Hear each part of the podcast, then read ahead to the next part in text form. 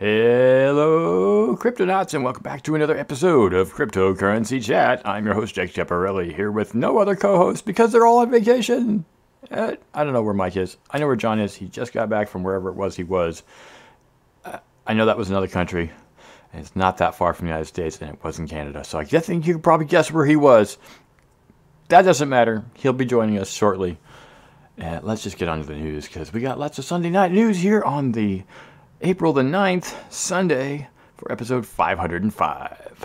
This week in crypto Twitter, Musk goes full Dogecoin pumping the meme coin. Coinflex co founder Mark Lamb tweeted a bizarre letter to his alleged debtors, and a candidate for the U.S. President 2024 spread serious disinformation. uh oh. Dun dun dun. Let's get into it. Crypto prices remain pretty frozen over the last seven days, except for Dogecoin. Doge was undoubtedly the star of both crypto and Twitter, and by extension, crypto Twitter.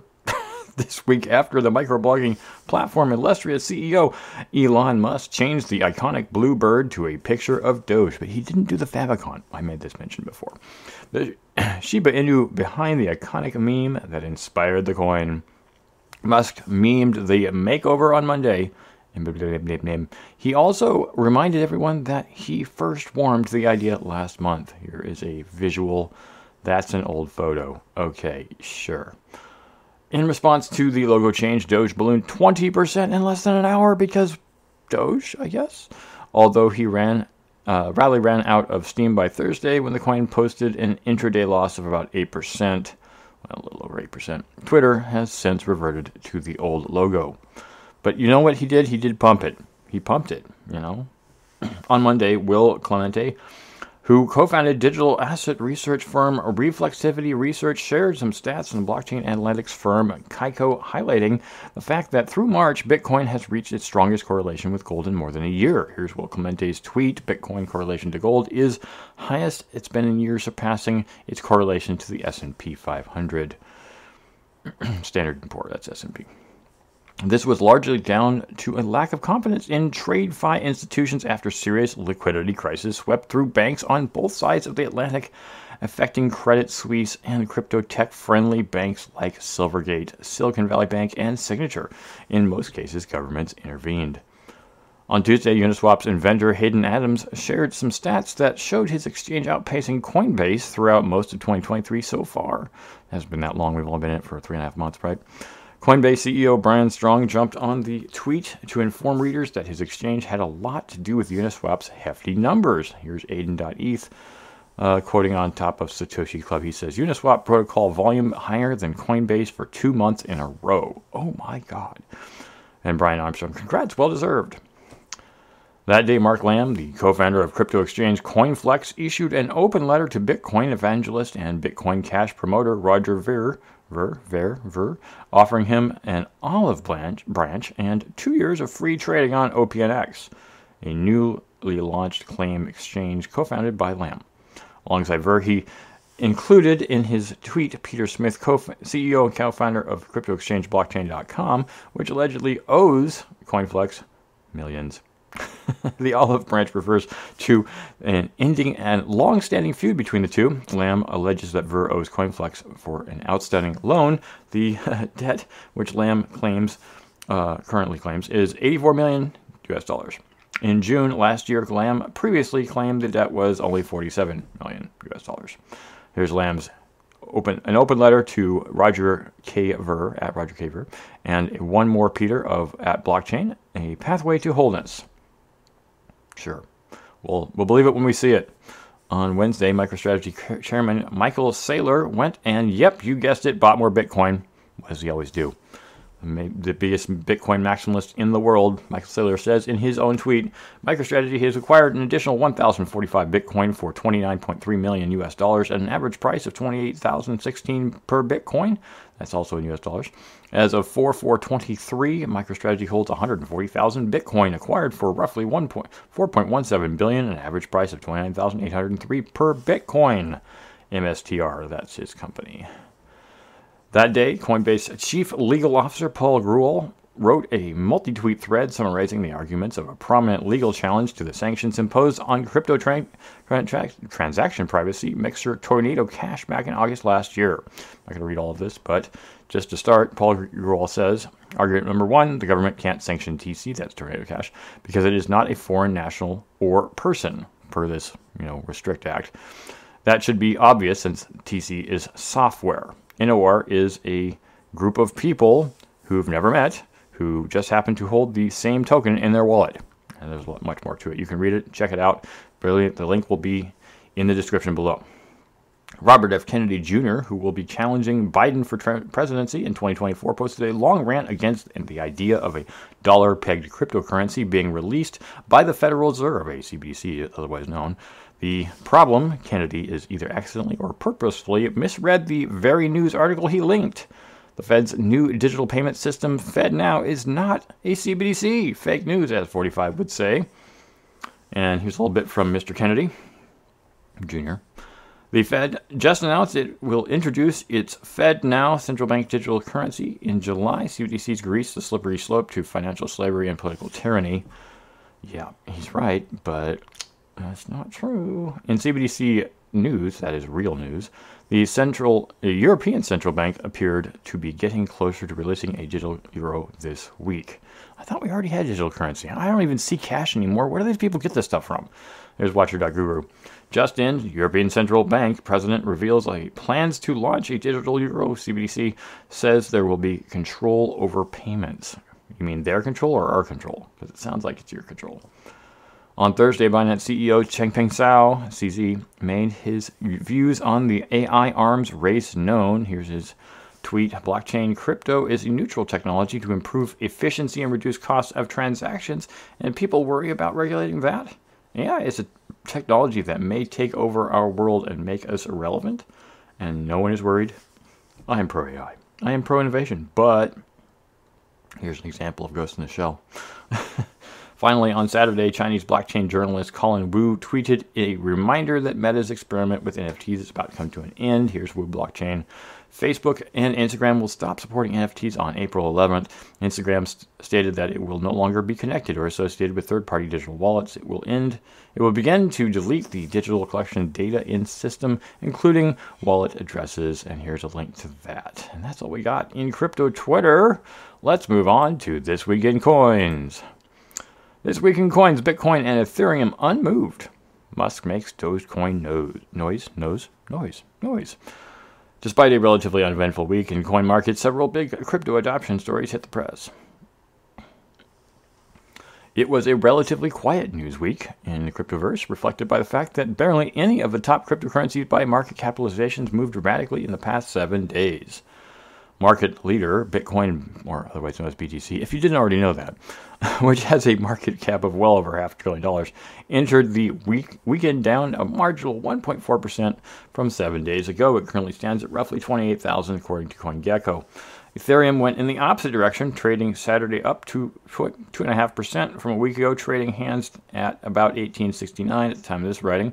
That modest bump is thanks to an anticipation of next week's Shapella network upgrade, the portmanteau of or portmanteau of Shanghai and Capella. That's the combination there. Two steps that will unlock withdrawals of ETH staked on the network that's been there forever. I mean, I've got staked ETH, and it's like been like two years um, on the network at an execution layer and consensus layer, respectively, and it won't come out all at once. In very basic terms, the execution layer executes and records Ethereum's transactions in real time, while the consensus layer is where those transactions are validated. Every validator has staked 32 ETH, at least, to activate their software and is rewarded with ETH for confirming transactions. The validation information the validated information is then shared across the whole network. The biggest success story of the week in coins came from meme coin Doge, which pumped at the start of the week, then dove and is heading into the weekend about up 8.5% over the last seven days. Coin's rally kicked off after Elon Musk filed a motion with a U.S. judge on Friday to dismiss a $258 billion lawsuit, that's a lot of money, accusing him of allegedly running a racketeering scheme to back the cryptocurrency. That's a half trillion, quarter trillion dollar lawsuit. I don't, I don't think we've ever had a lawsuit that big, other than this one. On Monday, Doge ballooned 20% in less than an hour after Musk changed the iconic blue bird logo on the social media site to a picture of Doge, the adorable Shiba Inu, behind the iconic meme that inspired the coin. But the rally ran out of steam by Thursday, as we said earlier. Adoptive news. In spite of stagnant prices, Three big crypto adoption stories hit the press this week. On Tuesday, Ralph Lauren announced the opening of a new luxury concept store in Miami's Design District. It will be the fashion house's first store to accept cryptocurrency payments. It can be purchased with Bitcoin, Ethereum, Polygon, Doge. We actually already talked about this on Wednesday, but I don't mind reiterating other cryptocurrencies via the crypto payment system BitPay. Same day, Latin America's biggest investment bank, based BTG Pactual in Brazil announced the launch of its own stablecoin, the US dollar pegged BTG Dol token, which we also talked about on Wednesday, which runs on Polygon. BTG Pactual said in a statement that the stablecoin will allow investors a simple, efficient, and secure way to put their equity into dollars. I thought they had a Brazilian coin. Clients started investing with as little as 100 yep, reals, 20 bucks. That's US dollars. On Wednesday, Post Finance, the Swiss bank fully owned by the Swiss government, announced it will offer its customers a range of regulated crypto services delivered through uh, Sygnum's, Sygnum's excuse me, B- B2B banking platform, including the ability to sell and store Bitcoin and Ethereum, all positive signs for crypto adoption, even if they didn't spark a rally. So, continuing on with news that I actually haven't read, so we'll just have to go through it as we go through it.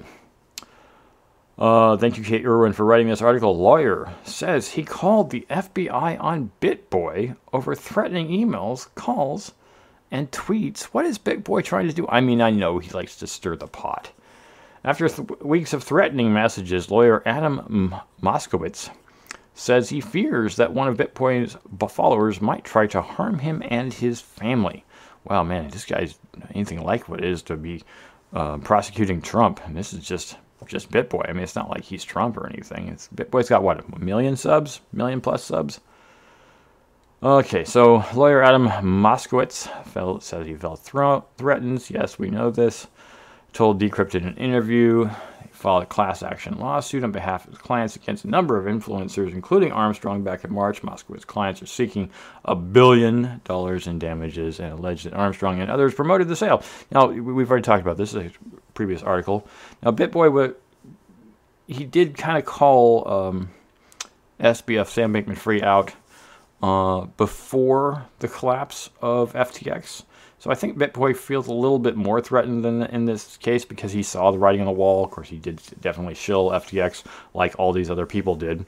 Although, if you guys want to see a really interesting uh, review of this, CoffeeZilla has a really great uh, take on it. Uh, because he, he was talking about this very lawsuit, and he actually spoke with uh, Meet Kevin, the uh, real estate mogul guy. I think you guys should check that video out. I'm not just trying to direct you from from what we're talking about, but he, he CoffeeZilla really does do pretty good content, and I appreciate his stuff.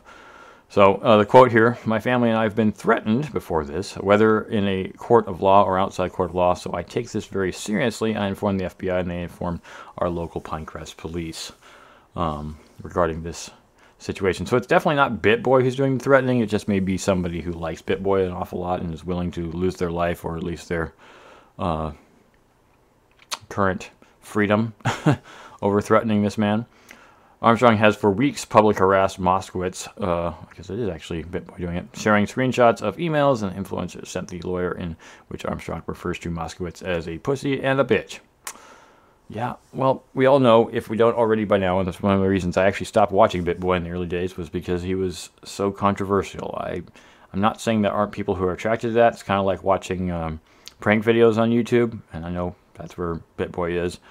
Um, but it's just it's not the kind of content I appreciate. I mean, yes, I report the news, but I'm and yes, we do report controversial news, but I'm not trying to stir controversy here. I'm trying to just report the news. So, according to the court filing on, on Wednesday, District Court in the Miami Division, uh, Division of South District of Florida, Armstrong left voicemails on Moskowitz law full of vulgarities, including one where Armstrong states we're going to have First Amendment protesters around your house 24 7. It's okay. Um, this sounds Trumpian, very Trump tactics in the sense of intimidation to try to get someone to, to drop a lawsuit. Um, you should be doing that in court. I'm, I'm sorry to say that I get I get what you're doing. I get why you're responding to this, and you're not you're not happy about having to respond to a lawsuit. I, I wouldn't want to either. I mean, there have been plenty of um, YouTubers who've had to respond to lawsuits, and those who've actually fought lawsuits and won. Uh, and it's not cheap, but the the the intimidation is illegal. And if you want more lawsuits, this is the way to do it, BitBoy. So probably should stop. I've never spoken to anyone at FTX as a marketing agent acting on their behalf, not once. He told me. So um, um, I'm not going to go into too much detail. If you guys want to check out the the, you're probably already following it. I honestly, because I don't watch BitBoy, I'm not really following this this uh, line of whatever the heck it is he's doing. Um, there are some crazy people out there who will do crazy things if you antagonize them enough. Absolutely, I completely agree that. Uh, uh, there, I mean, what was it? The guy, the the the pizza scandal thing with Hillary Clinton and Trump. I remember it was a QAnon thing or something. This guy thought that there was a, a child sex ring or something in a pizza restaurant. Who? But I mean, I'm not saying people can't believe crazy shit, um, but it's utterly ridiculous. People, I mean, I get it. If you if you think you're anonymous enough, you can do stuff, but probably not a good idea. Moving on. Uh, this was uh, SushiSwap approval bug leads to a three and a half million dollar exploit. Yeah, this I heard about this uh, several days ago. This is not brand new news, but um, only users who have traded on the decentralized exchange in the last four days are apparently affected. So why are they affected? Well, a bug. Great, right? It's a layer two bug. Um, on yep on a smart contract on the decentralized DeFi uh, finance DeFi protocol. Sushi Swap led to a three million dollar loss in the early hours of April 9th, according to several security reports on Twitter. So I guess it was very recently because that was today. Blockchain security company CertiK Alert and PeckShield posted about an unusual activity where someone was draining this out here. So here's a tweet from PeckShield. It seems that SushiSwap router protocol uh, processor 2 contact and approve related bug which leads to the loss of 3.5 million US dollars, about 1800 ETH. If you approved ETH, Etherscan IO address, blah, blah, blah, please revoke immediately, or ASAP as they say. One example hack in here is a visualization of the hack that's going on. According to DeFi Llama, synonymous developer OX Enigme, the hack should only affect users who swapped in the protocol in the last four days. Well, that could be a lot of people. Here's Jared Grey. We've secured a large portion of affected fund in what the whitehat security process.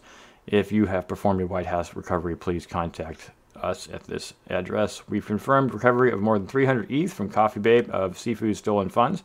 We're in contact with Lido's team regarding 700 more ETH. So it's good to see that they're trying to recover this.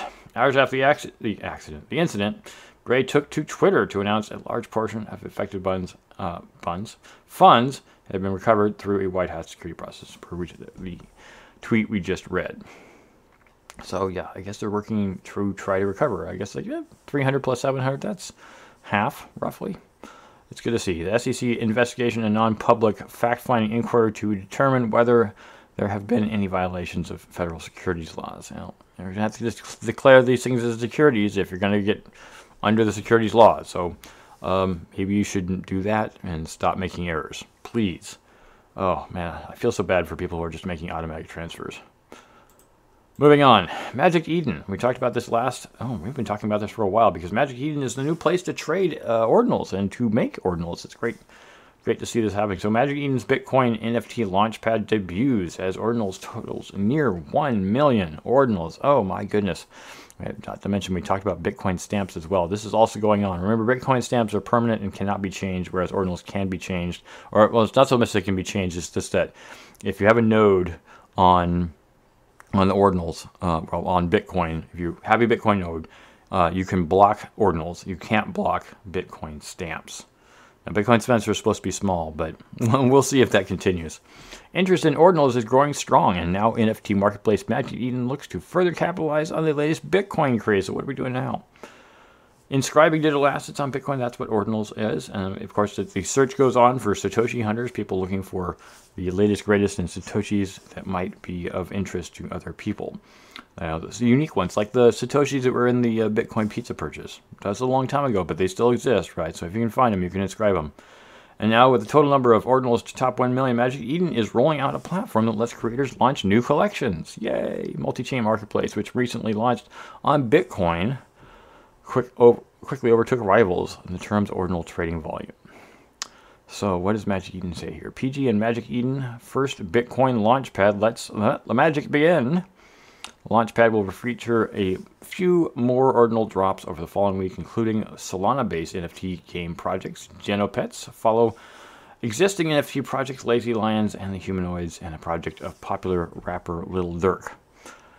So creators may use an allow list if desired to let certain wallet addresses mint ordinals, and then users will come to mint in a trustless minting form, kind of like a ZK and will essentially execute the sale of pre-inscribed ordinals to allow to the allowed listed user's wallet for the mint price. Magic Eden Launchpad is a business initiative that complements its secondary marketplace, providing a glove service. So, ordinals are on the rise. Don't really need to continue on that, but I'm excited to see that there are more functional ways of addressing ordinals as Magic Eden continues to allow more Bitcoin ordinals on the network. So on to our last bit of news here. We're not really that far into the uh, news hour, as it were, 20 minutes in. Treasury says crooks prefer fiat to crypto in DeFi risk report. Now, I'm not going to cover this explicitly, but I'm going to say a lot of people have said to me, oh, well, crypto is just that, you know, that bad thing because I thought of Silk Road back, was it 2012? Um, and they're always saying, uh, you know, well, what, why are so many scams in crypto? Well, uh, one nice thing, at least from the standpoint of a crook, is that you can't return crypto very easily, especially if someone makes you buy um, crypto coins. If you somehow manage to get them to send, send, it's like the Elon Musk, the fake Elon Musk. I'm not saying there's two Elon Musks out there, but within Elon Musk's, uh, the Twitter's, the, the kid who put the the um, jokes on Twitter and stole a bunch of people's uh, passcodes and get in their accounts. And they said the thing where they if you send me one Bitcoin, I'll send you two. I really feel sad for people who fall for that. Like, oh, I should send him 10, so he'll send me 20. It doesn't work that way. It's a one way transaction, and they're not sending you anything back. And I'm really sorry if you fall for that. It really does suck. I, I will admit that I have fallen not for the full Bitcoin send, but for a partial Bitcoin send when I was trying to deal deal with a with a uh, Alibaba vendor, which was not not real, despite the fact that they had the seal of approval that said that they were real they were still not real, and I got I got screwed. I, I, the point I'm trying to get at is that people, these crooks, as they say in the Treasury report, uh, prefer fiat because it's untraceable.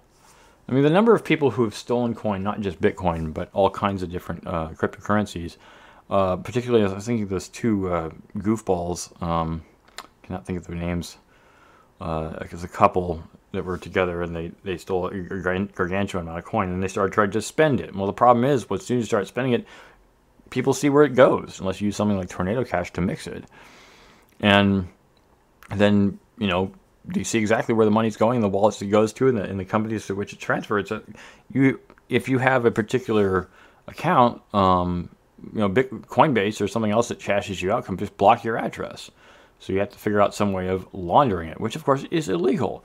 So, not to say that theft of coin isn't illegal, it's just saying that if you want to be discreet, it's challenging because these accounts are being monitored. They're constantly being monitored. Uh, someone's keeping an eye on it, whether it be a, you know, it's most like a digital eye that's keeping an eye on it. But the fact of the matter is, it's being watched. And fiat currency, you know, dollars, as it were, actual physical folding, green folding paper, as my fifth grade teacher used to call it, uh, is not being watched. Now, it can be flagged. Money like that can have a, a, a dye on it, which will uh, come up in, in detection when somebody receives a coin, but not everyone's going to do that. So let's just make the point here and what they say. Illicit finance risk assessment of the uh, decentralized finance report released today. The U.S. body says that ransomware crooks, thieves, and scammers and other criminals are using DeFi services in the process of transferring and laundering their illicit proceeds. Um, let's see if they have a more explicit here. Yeah, things like Tornado, Tornado Cash are being used to mix. Of course, you know, countries like North Korea hackers are allegedly using this as well. State sponsored Lazarus Group used Tornado Cash, which allows people to send and receive Ethereum anonymously to launder 96 million US dollars after it hacked the, the blockchain protocol Harmony Bridge. So, the Treasury Department further added in its third report that it was working to improve its AML CFT framework in the crypto world and would engage the private sector to support the responsible innovation in the DeFi space. So, I mean, they're just trying to look for ways that they can you know, track the money more easily so they can arrest the crooks that stole the money. Nobody likes to have money stolen from them, at least as far as I know, unless there's some kind of masochist out, state of masochist out there who really enjoys have, having money stolen from them that they know they're never going to get back. it's a weird kink. I'm not trying to kink shame. I'm just saying it's a little odd to me. So, uh, yeah, fiat. Uh, as I say, crooks prefer fiat to crypto in this DeFi report because it's not nearly as traceable. I hate to say it, but uh, sending a check, traceable, usually. Um, digital transactions, very traceable. So just like crypto, traceable. Even you know, as we know, the only way is to do an anonymous mixer. That makes it much, much, much more difficult to trace. Although you probably see the, the amounts going out as long as multiple amounts are sent. But um, yeah, that's about all we have for today's episode. Thank you all for listening and or watching. If you are on YouTube, we appreciate the thumbs up. If you want to donate, we appreciate donations. And if you want to check us out and Discord, we also would love to have you there. We have lots of C3 media tokens that you can earn on a regular basis that you can actually buy things with. Uh, so check us out on Discord. Check us out on Odysee, which is fortunately still up. We're grateful for that. Uh, we have a lot of different places you can come and find us. We're not going to be doing any more interviews for the month of April, but thanks for listening to those of you who checked us out in the beginning of the year. But uh, we'll probably be starting up, up again in May. So, as we say at the end of every single episode, and I wish John were here to hear it, stack sats and hodl. Adios.